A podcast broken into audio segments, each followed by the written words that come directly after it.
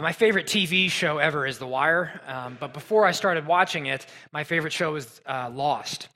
And when I talk to people about Lost, I find a lot of people enjoyed it, but they had kind of like a jump-off season. Like, oh yeah, Lost was awesome, but I season 3, I kind of stopped watching it. Or, season 5, they started doing time travel, I stopped watching it. I loved all 5 seasons of it, but people jump off.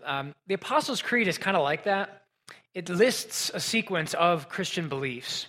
And at various points along the way, people can agree with parts of it and then jump off. Say, okay, I believe in God. Maybe I can get down with that. But I believe in Jesus Christ. Well, no, I'm not so sure about that. There's various points throughout the creed where people jump off. It tells us that Jesus comes to judge. Judgment, jump off there. But I wonder if today we're getting to the part of the creed where most people jump off. Today we're getting to the part of the creed where we say, I believe in the church. Now, a lot of people will say, I believe in Jesus. It's the church that I can't stand. People say, I'm not into organized religion, right? I can do the Jesus thing, but not the church. I'm spiritual, but not religious, right? We talked about that. A few weeks ago, I quoted Gandhi, his famous quote where he says, I like your Christ, but not your Christians. Your Christians are so unlike your Christ. And you'd have to be blind or in denial or something to not acknowledge that there are groups of people who, in calling themselves churches of Jesus Christ, who have done and are today doing terrible things. And yet here we are, and we confess with the church, I believe in the Holy Spirit, the Holy Catholic Church, the communion of saints, which is, we'll see, a spiritual community, a new community, a gathered community, and a sent community. So let's look first at a spiritual community. The passage that was just read for us begins in verse 4 with an address to you. A lot of this is written in the second person. It's addressing you, God's people. But I have to give you a disclaimer. In the Greek language that this was originally written in, the you here is plural. And one of the challenges we have in English is we don't have an agreed-upon way to say you in the plural. In Philadelphia, though, the way it's historically been done is to say yous guys. So today, when you hear you in the passage, I want you to think yous, okay? And I'm going to say that throughout the sermon and just try not to laugh too much at me. So verse 4, as yous come to him, a living stone rejected by men, but in the sight of God chosen and precious, that's Jesus Christ, you yourselves, note the plural, like living stones are being built up as a spiritual house. So what's this talking about? Well, Christ is called a living stone. It says that yous are like living stones, and that yous are being built up into a spiritual house. Now, spiritual house is a term that referred to the temple. The temple was a building made of stones before the coming of Christ, where God uniquely dwelled by the Holy Spirit. So God's everywhere, God's omnipresent. But if you wanted to have a personal encounter with God, you came to the temple, to the building. But with the coming of Jesus Christ, God actually comes to dwell among us. In Jesus himself, God and man, the two natures are united in his one person, so that he is the true temple of God, in whom the whole fullness of God was pleased to dwell. He goes to the cross, he dies, he rises from the dead by the power of the Holy Spirit. And now he is a living stone. He is the temple that is alive today, never to die again. So what happens is, as yous come to him, in the language of verse 4, through faith in the message concerning him, that same Holy Spirit that dwells in him comes to live in you and to bring that resurrection life of Jesus into your life so that you are made like a living stone in him. And then as we come to him, we don't just remain individual living stones, but we, like living stones, are built up into a spiritual house, a dwelling place for God by the Holy Spirit, which means the church is not a building. The church is a community. The temple was a building made of dead stones, but the church is a community made of living stones, made of people born again by the Spirit of God through faith in the living stone, the resurrected and ascended Jesus Christ. That's why in the creed, we confess our faith in the church after we confess our faith in the Holy Spirit. So I believe in the Holy Spirit, the Holy Catholic Church, because the church is the community in which the Spirit dwells. And in that sense, we are a spiritual community. It's also why we call the church the communion of saints, because the church at its essence is a communion. It's a community of people. And now, if you have a Catholic background, I do too, don't get tripped up on the word saints. Okay, I know it's St. Patrick's Day, so no disrespect to him. But if you're a Christian, you're a saint in the Bible. Saint just means holy one. And if you're a Christian, you're holy because Christ is holy, and you are one with him, and his Holy Spirit now lives in you. And so to be a part of the church is to be a part of the communion of saints, is to be a saint yourself. The church is the community in which the Spirit dwells. And for that reason, the church is also an object of faith, not of sight.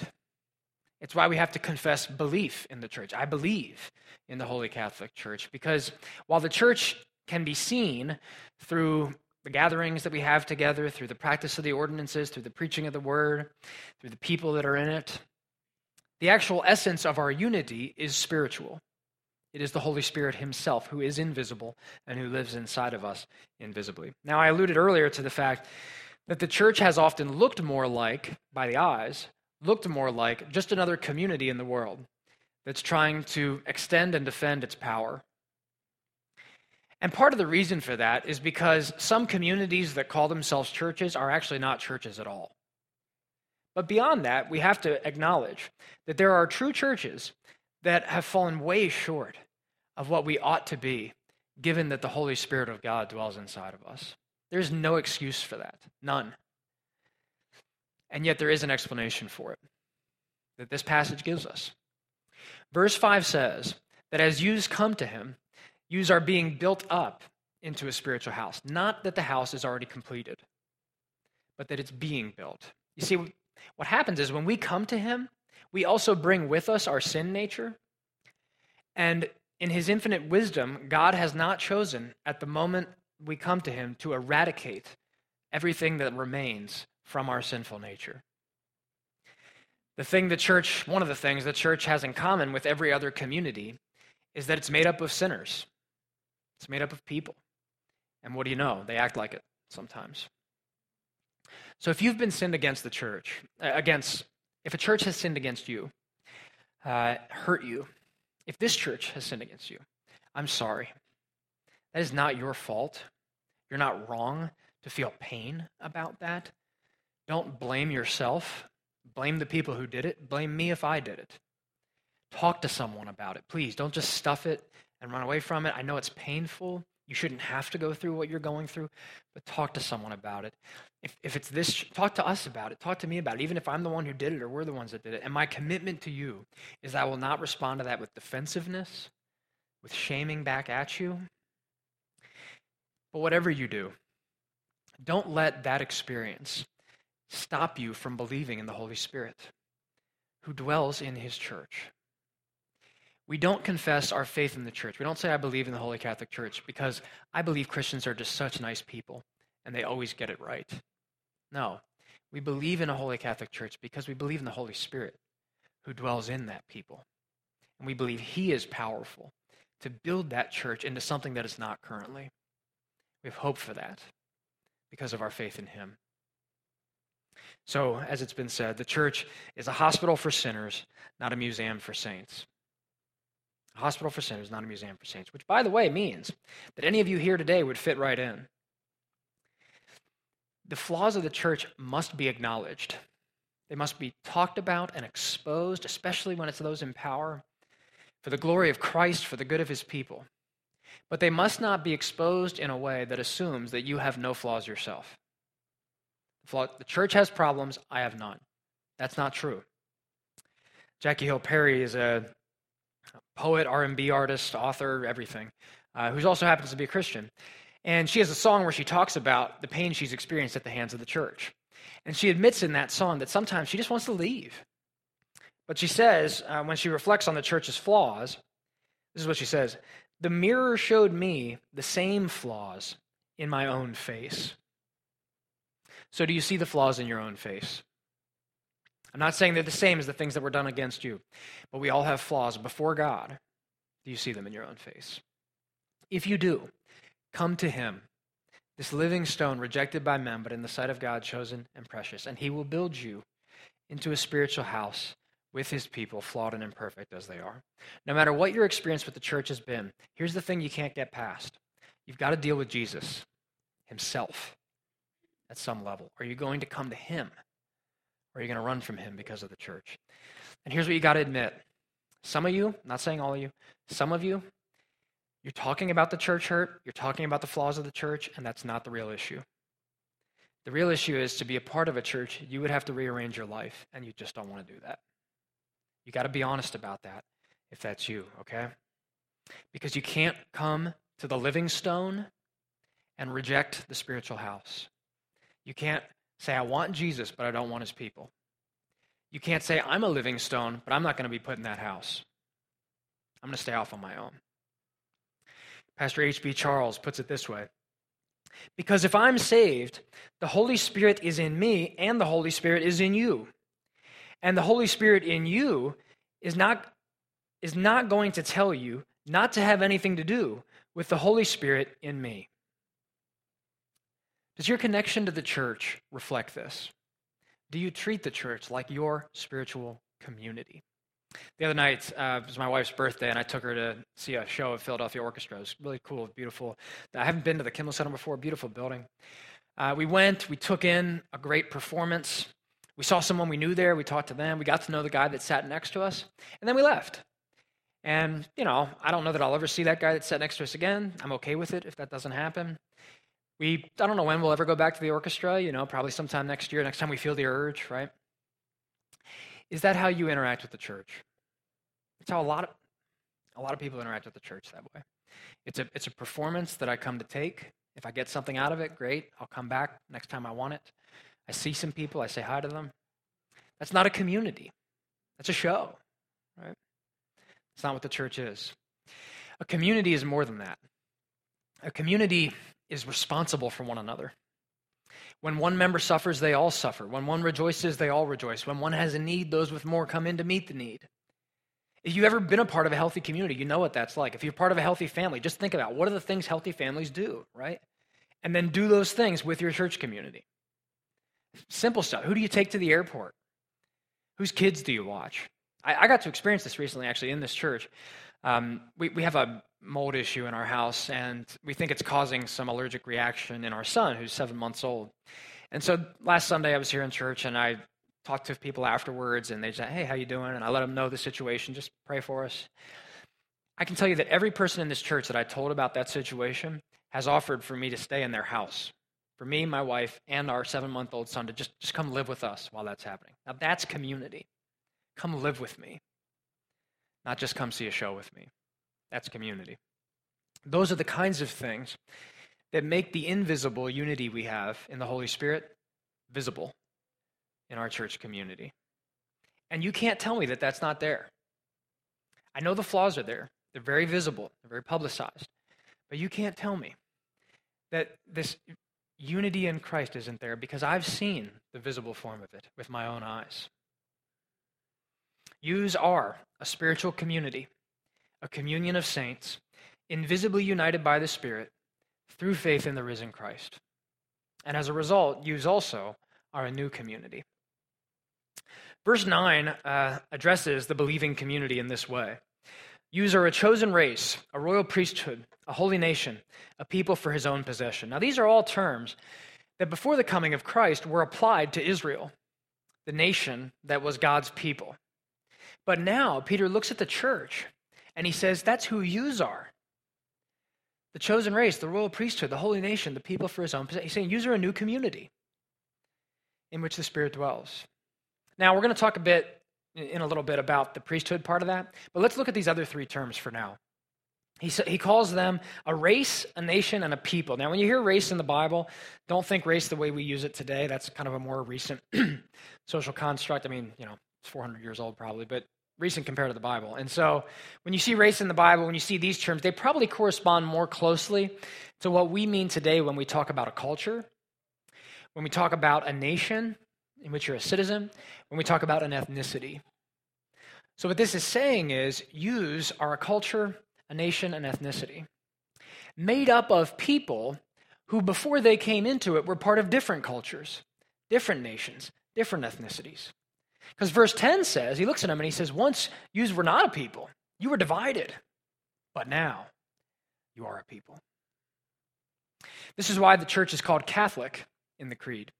When people hear Catholic, they think Roman Catholic.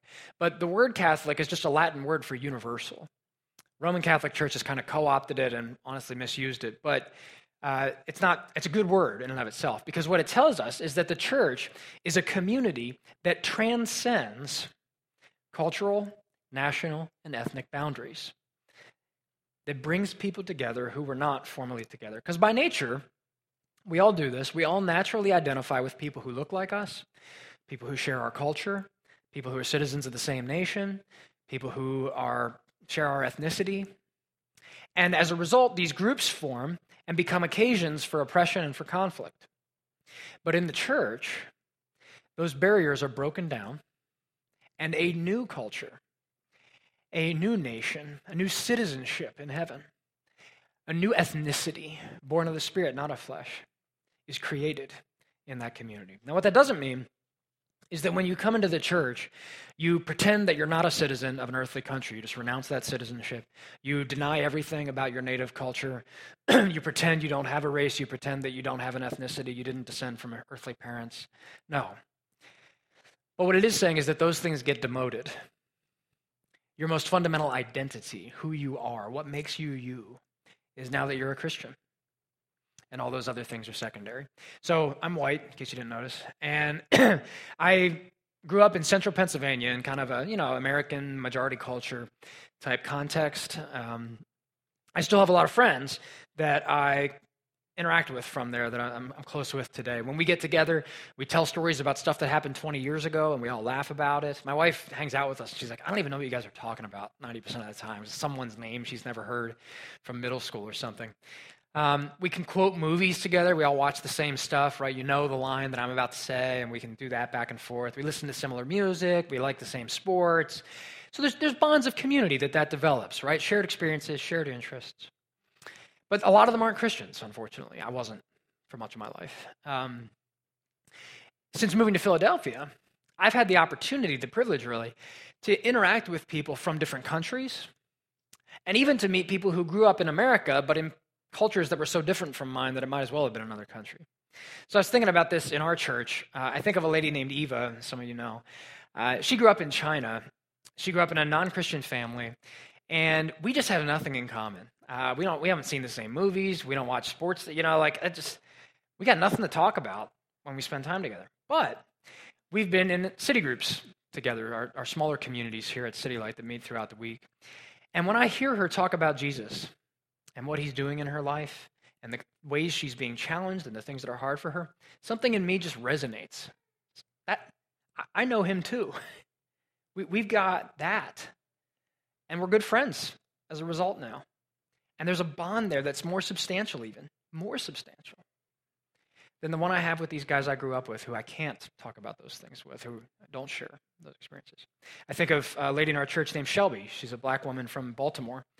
And we grew up in the same country, but in a very different culture from the one that's native to me. But we serve on Citylight's Racial Justice Advisory Council together. And when I hear her talk about how she wants to see God glorified through a diverse church, when I hear her confess her sins, something in me resonates with that. It comes alive, and I realize we have a more substantial bond, actually, than the bond that I have with guys I've known for 20 years who I don't share that with. That's what the Holy Spirit does when he brings people together who would otherwise be separate. Now, that can be hard to really believe, right?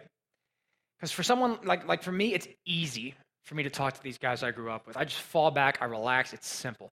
Especially if you're a majority culture person here in America. That's all around you. The mirror is always being held up. You see sameness all around you. And so it's easy to just gravitate towards sameness. And even if you're not a Christian, hey, I got more in common with them. It's easy. And to not experience the kind of deep fellowship with people who are culturally different from you that this passage says we have in the Spirit.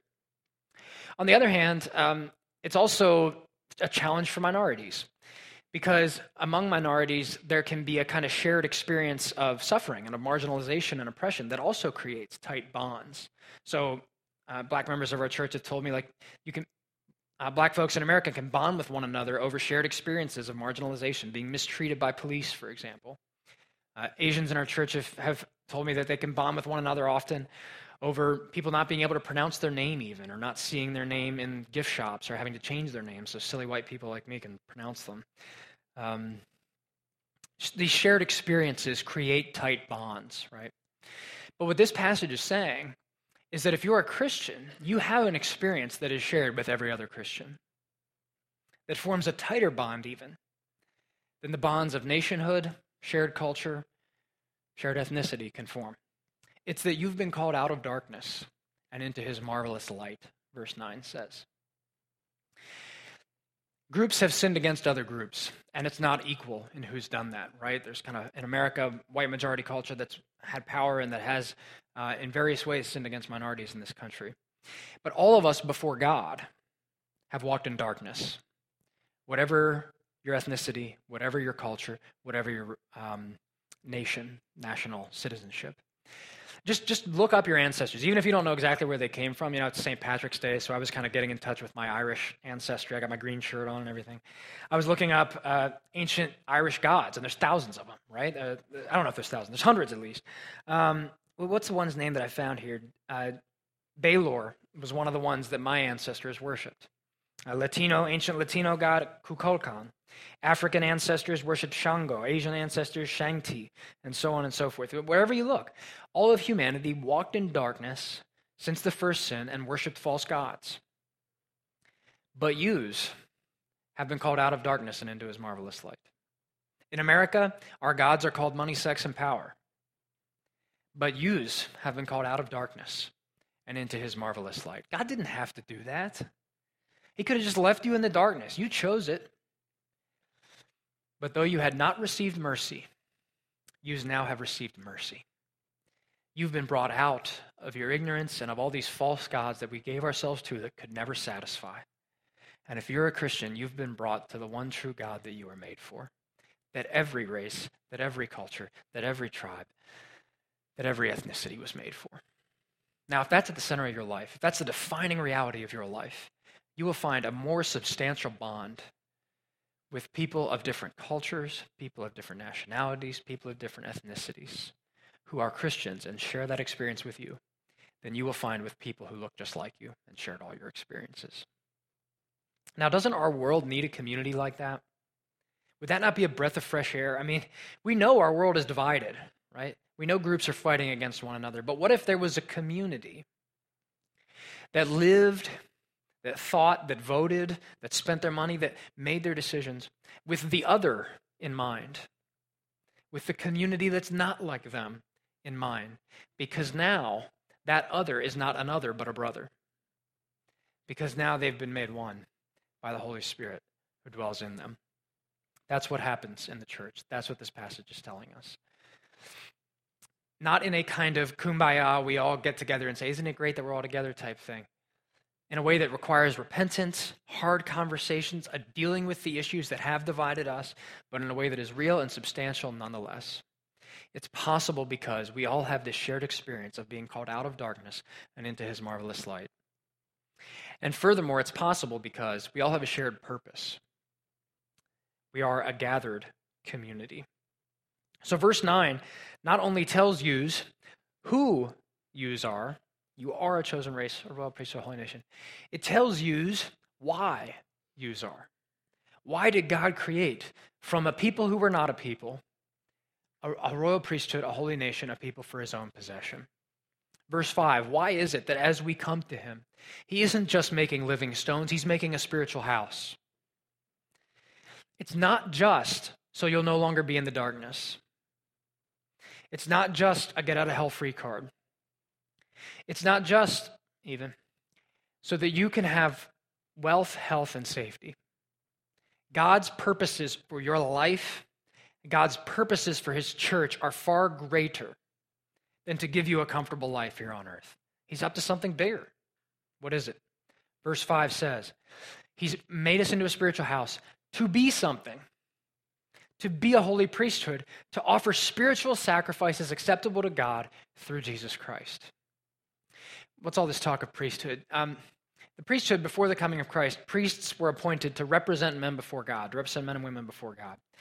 And what they did is they offered an animal sacrifice on behalf of the people to God. They served God on behalf of the people, offered this animal sacrifice because humans, because we were in darkness, could only approach God if our sins were paid for.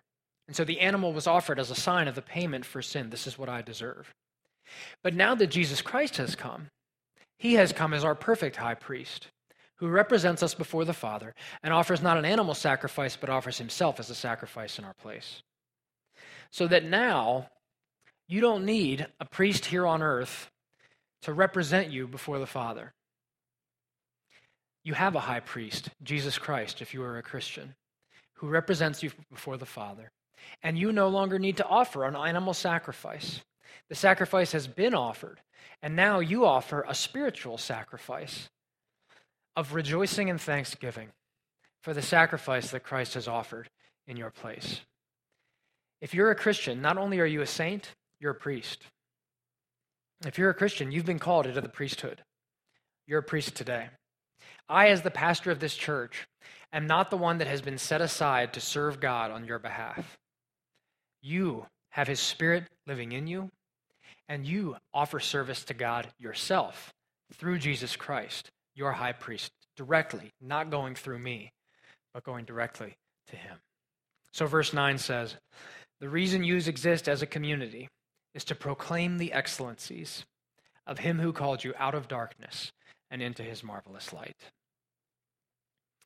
It's not the only spiritual sacrifice that the church is to offer. Really, a spiritual sacrifice is anything you do as service to God. But it is the one this passage focuses on.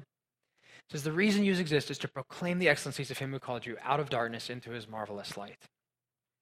Now, proclaiming means what it sounds like. It's opening your mouth and saying the excellencies of God. People try to get too spiritual with this stuff. They say, well, I let my life do the proclaiming, or preach the gospel at all times, when necessary, use words. Okay, that's like cute sounding and spiritual, but that's not what the word means.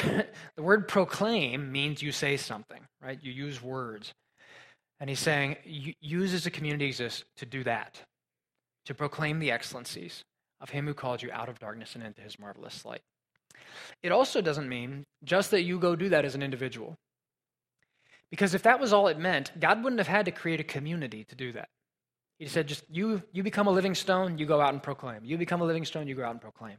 But God's making a house. God says, hey, I'm creating a nation, a community, that together you might proclaim the excellencies. That not only you, but yous might proclaim the excellencies of him who called you out of darkness and into his marvelous light, which means that we must be a gathered community. This must be something that we do together. Yous exist to proclaim the excellencies of him who called you out of darkness into his marvelous light. Now, you just can't do that from the comfort of your couch. You can't do that by listening to a sermon online. No offense to the online listeners who are hearing this in their time, I guess. Not right now, but whenever. They're driving or something. We put our sermons online. We're happy to provide that, but you're not proclaiming the excellencies of God with God's people if that's your only interaction with the church. That's your primary interaction with the church, even. You can't do it alone in your room, even with a Bible and with prayer, as indispensable as those things are. You're not proclaiming the excellencies of God with his people when you do that. The only way you do this is if you rearrange your life to get in the same room with other Christians and to proclaim his excellencies together. You need a community to do it. We do this thing on Sunday morning for that very reason. We come together to proclaim his excellencies of the one who called us out of darkness and into his marvelous light, because we believe he is excellent. We believe he's worthy of it. And he's so excellent that he's worthy not just of the proclamation of his excellencies from a bunch of scattered individuals, but of a community of people from different cultures, from people from different ethnicities, people of different nations coming together and together proclaiming his excellencies with one another. Now, that's the kind of purpose that can actually bring people together. One of the challenges in our world today is everybody wants unity, right? They say, diversity's good, we want diversity, we want to get people, we don't like it when people fight each other, so let's get them into the same room and let's all get along. The problem is thriving communities never thrive because people say, I want to have a thriving community. Let's all get together. Why? So we can be together. Well, what do you want to do? I want to just be together. That sounds nice. It doesn't actually work People get together when there's something bigger that they're all living for that unites them.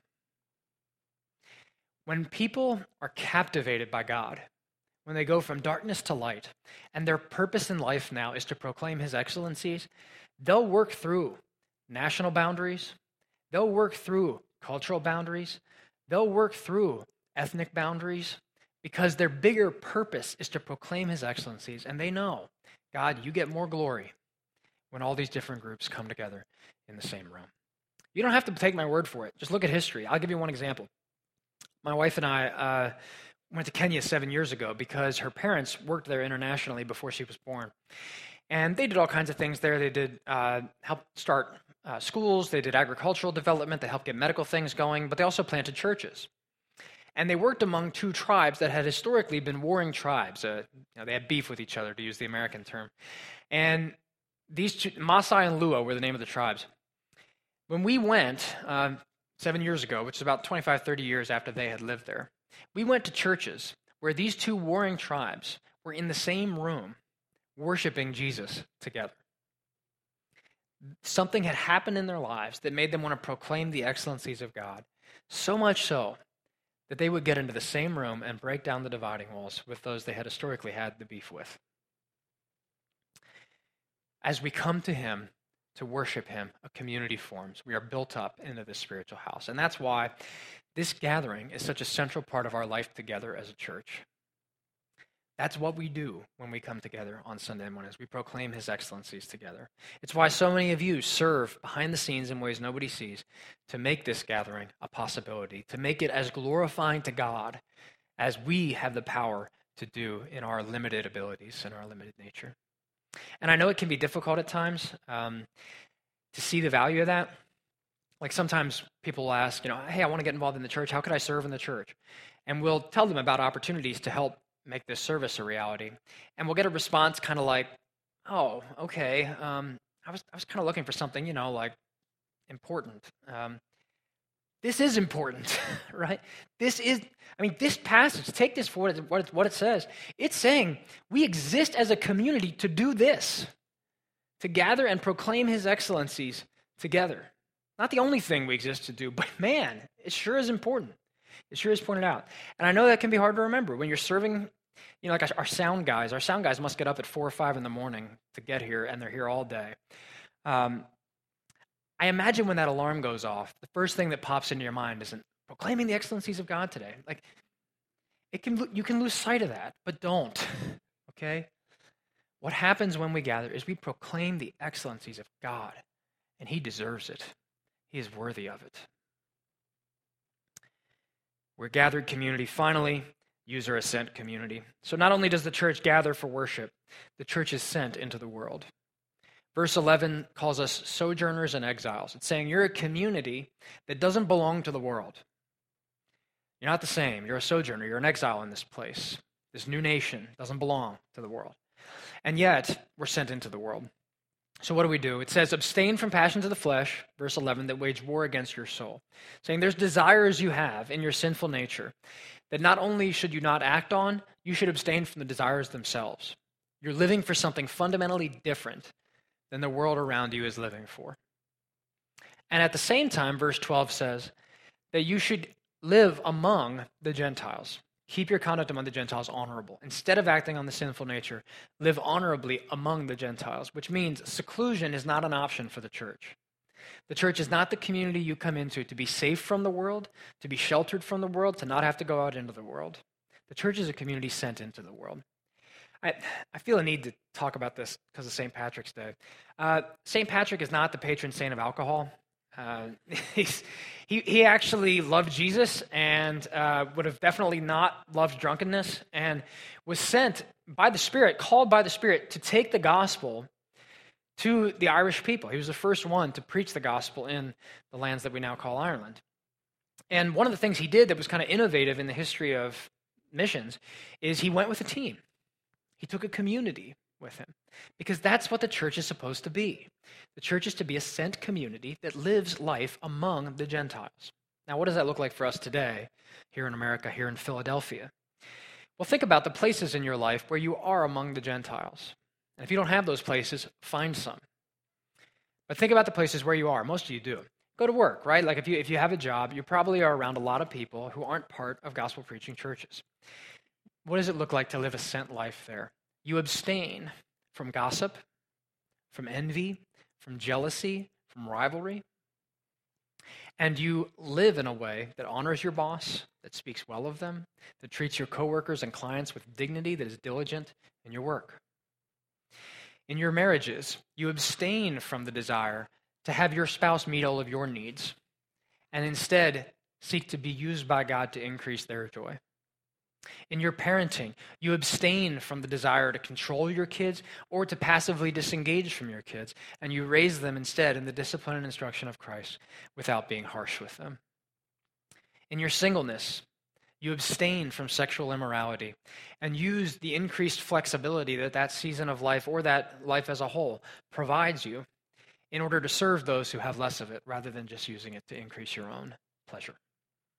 Now, if you live like that, it's in hope that, as verse 12 says, when they speak against you as evildoers, they may see your good deeds and glorify God on the day of visitation. Do you see how that could happen? First, that they would speak against you as an evildoer. If you really abstain from the passions of the flesh, if you really live differently, people around you aren't doing that. They're going to look at you a little funny. They're going to call you the religious nut. They're going to say, oh, you're one of those Christians. You know, this is the one a lot of Christians get. They'll swear around you, and then they'll say, I'm sorry. It's really okay. Like, I can handle it, you know. But you'll be labeled, right? You'll be that guy in the office. Okay. But you know what else they'll say about you? Man, she really works hard. She seems to have kind of a peace about her, a positivity that, man, I feel like I don't have. Now, if somebody were to see that in multiple people, and they all happen to be Christians, if they saw a community living like that, might they not start to wonder, what makes you different? And that's your opportunity to declare the excellency of God to them. God uses that to call people out of darkness and into his marvelous light. Think about how you were called out of darkness into his marvelous light. Wasn't part of it that you saw a community of people who were different? In most cases it is. I mean, God can save people however he wants, but this passage is telling us that God uses the community sent into the world who are abstaining from the flesh and living honorable lives to do that very thing. If you're never criticized, if no one ever speaks evil of you, if no one ever speaks evil of our church, it probably means that we're not actually abstaining from the passions of the flesh. It probably means we've assimilated and we're just living like the world around us. On the other hand, if we're only ever criticized, if you're only ever criticized, and if our church is only ever criticized, and nobody actually sees good deeds, nobody actually glorifies God, nobody's converted, it probably means we're not living sent lives. We're not living among the Gentiles. We've become an embittered and embattled minority that's just hunkering down and keeping to itself. It's not an option for the church. The church is a community sent to live among the Gentiles. We gather for worship to declare his excellencies. We go out into the world in hope that more would come to join us and proclaim his excellencies with us. And therein lies the problem. Behind all of our objections to the church, behind our desire to just have a community that's like us, behind our aversion to gathering and our desire for everything to be catered to our needs and our schedule and our interests, behind our giving in to the passions of the flesh or our living a secluded life away from the Gentiles, is just a pretty low concern that the excellencies of God be proclaimed, that God get the glory that he deserves. There's just a lot more important stuff in most of our lives, if we're honest in how we live. But you have been called out of that darkness and into his marvelous light, to something better, to a purpose in life far bigger. Because Jesus Christ so loved the glory of God that though he was the light of the world, he went to the cross, and for 3 hours the sky was dark and black, as he bore the judgment of God in your place, so that, rising from the dead to newness of life, his Spirit might come upon you and deliver you out of darkness and into his marvelous light. Now, if you know him, if you believe in him, that should fill you with a sense of his excellency and fill you with the desire to proclaim that excellency and to see others do it as well. Believe in him and believe in his Holy Catholic Church, the communion of saints, that he died and rose again to create, believe in the church, join one, treat it like it's your community, even with people who are different from you within it. Gather with them to proclaim his excellencies, go out into the world to abstain from the passions of the flesh and live honorable lives, so that in hope that others might see your good deeds and join you in proclaiming his excellencies forever. Let's pray. Our Father, we worship you and proclaim your excellency this morning. You are the creator of all races, cultures, ethnicities, Lord, nations. You reign and rule over all. And though we were in darkness, by the power of your Holy Spirit, by the death and resurrection of your Son, you have called us out of that darkness and into your marvelous light. God, we confess that we tend to just want what works for us, and being a part of a community, uniting ourselves to a community scares us, Lord. Help us, we pray. Help us to live in the community in which we are truly a part if we have trusted in you and if we belong to Christ. Build us up, Lord, as we come to you into this spiritual house. Compel us to proclaim your excellencies together and use us out in the world that more would proclaim your excellencies with us. We ask it in Christ's name. Amen. As I mentioned, the church is a community across national boundaries and cultural boundaries, and therefore, as one part suffers, the whole part suffers with them. So I've asked a member of our church, Maria Alvarado, to share something with us today. Maria, would you come up front? Maria is a native of the country of Venezuela.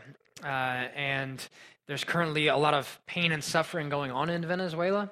And even we're trying to figure out ways to get aid to Venezuela, but part of the problem is that the leader there is blocking a lot of the aid. And so what I've asked Maria to do is just to share with us what's going on in her country so that we can mourn with them and so that we can take time this morning to pray with them. So Maria, go ahead. Oh, I'll get you a microphone. Good morning.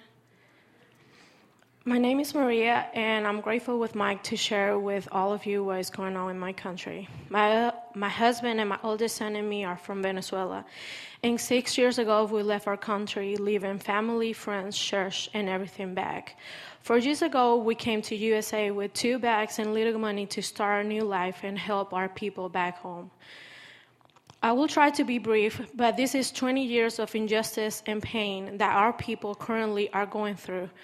And the situation might be even worse since the dictatorship that governs the country is keeping isolated the people from the rest of the world from the reality going on. But 2 weeks ago, Venezuela suffered and is suffering the consequences after the worst blackout ever in history. The whole country was left more than 70 hours without power, due to lack of maintenance and staff to make the work done, since more than 40% of the country have left to go and pursue better living in other countries. The aftermath of this tragedy was the death of more than 150 newborns and 300 adults in only one hospital in one major city of Venezuela. And even more, they have passed away in another parts of Venezuela, only that the order from the president was not to reveal numbers, or they will lose their jobs. Sorry. Mind you that there's no access to basic food or cash or nothing, so whatever people had at home went bad, and they couldn't buy anything either because there was no cash, or without electricity, how could you purchase stuff? Now they have to live 12-hour daily without power just to prevent another blackout. There's no more clean water because the machine got damaged after so many hours without working. And that's the day-by-day, a surviving situation over Venezuela. And the people daily dying because there's no medicine, or kids just having to eat once a day or nothing at all, because everything is under control by the government, kind of like Cuba. Nobody does nothing, or at least not as fast for my human eyes. And everything we can do, Venezuelans, is just believe that our God, our good God, is allowing this for a bigger, better purpose, even if we don't see it yet. Some ways you can pray for our people in our country is to have them get peace in the middle of this situation, and that there will be no more death, and that ultimately God reveal himself and justice is made against all these persons that have robbed over years and destroyed our country. Thanks for that, Maria. Let's take a moment now to pray. You can join me silently in your seats. Heavenly Father, we confess once again that we believe in you, God the Father Almighty, maker of heaven and earth. We believe that you are good. And yet, Lord, we once again see how different our world is from the way you made it to be. God, we pray that you would dispossess Maduro of power in Venezuela. We pray that this ruler would no longer be able to carry out his injustices and his selfish schemes, preventing the people of his country from getting the care and the help that they so desperately need. God, so just restrain him, remove him, do whatever you have to do, Lord. We pray ultimately for his repentance, that you would lead him to Christ and soften his heart. But short of that, Lord, we just pray that you would stop him. And we pray that you would open the borders for relief and aid to be able to get in, and that you would bring development to that country that would enable them to use the resources that you've given them and distribute them to the people who so desperately need them, Lord. God, we pray that you would be with your people there. If in reasons unclear to us, you do allow this suffering to continue, Lord, we pray that you would not... that you would strengthen their faith and nourish them, that their hope would not falter, that their hope would be set firmly on the salvation to come and the inheritance that is kept for us in heaven, where every tear will be wiped away, where no one will be hungry, where all the injustices will be judged, where our sins will be forgiven, and where we will be enjoying your presence forever. So God, sustain your church there, and we pray your blessing on the churches of Venezuela, that you would use them to provide for the needs of their community that they are a part of.